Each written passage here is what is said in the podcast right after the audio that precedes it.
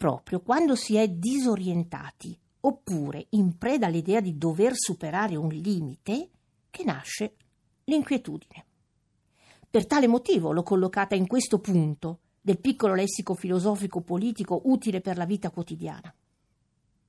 L'inquietudine cresce intorno alla domanda se ci si è orientati correttamente prendendo decisioni giuste. Può trasformarsi in paura di non aver preso la decisione opportuna, nonché degenerare in casi estremi in disperazione, se il dubbio nei confronti delle proprie possibilità d'azione paralizza l'azione stessa. E la disperazione può portare alla depressione o percezione della sconfitta, con senso di impotenza.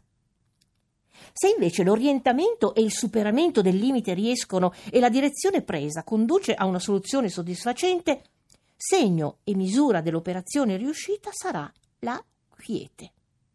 Nietzsche concepì inquietudine e quiete come poli del bisogno di orientamento.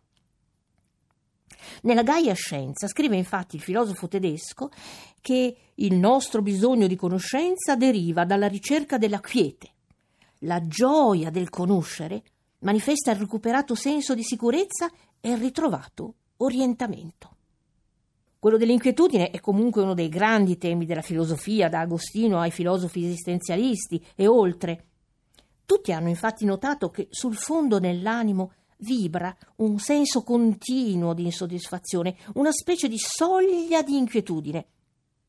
Finché questa rimane a un livello basso è tollerabile e persino positiva, giacché costituisce una molla all'azione e al mutamento e, se possibile, al miglioramento delle proprie condizioni. Quando però il livello dell'inquietudine sale troppo in alto, provoca una situazione di malessere che può trasformarsi in dolore intenso. All'estremo opposto, che cosa abbiamo tuttavia?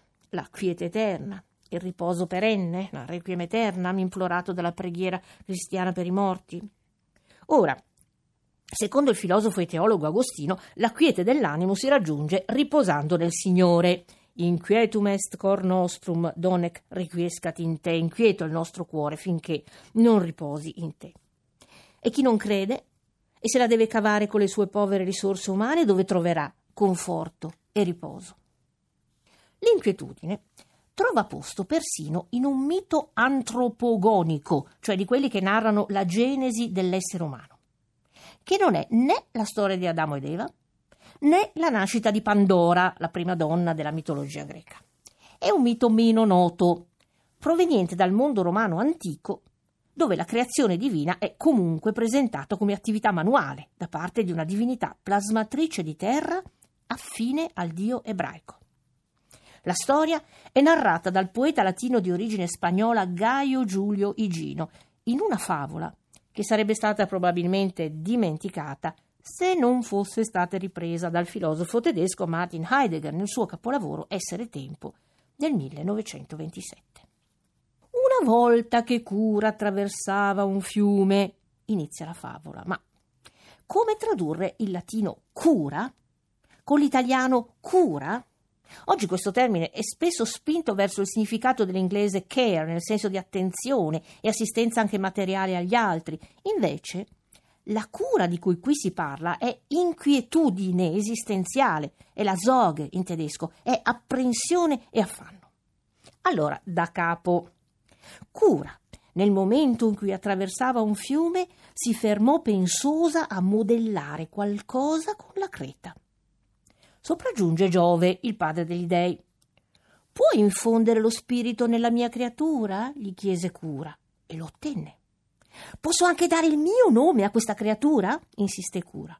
No, rispose Giove, è il mio nome che dobbiamo darle. Mentre disputavano, si fece avanti anche Terra. Dobbiamo attribuire alla creatura il mio di nome, dal momento che sono stata io a offrirle parte del suo corpo. Per redimere il conflitto, continua la storia, i tre scelsero come giudice Saturno, che così decise. Tu Giove che desti lo spirito lo riceverai dopo la morte, tu terra che le desti il corpo riprenderai il corpo, ma poiché cura la modellò per prima, possiederà questa creatura che sarà chiamata uomo finché vivrà. La cura, inquietudine, dice insomma la storia, è la vera creatrice e accompagnatrice dell'uomo.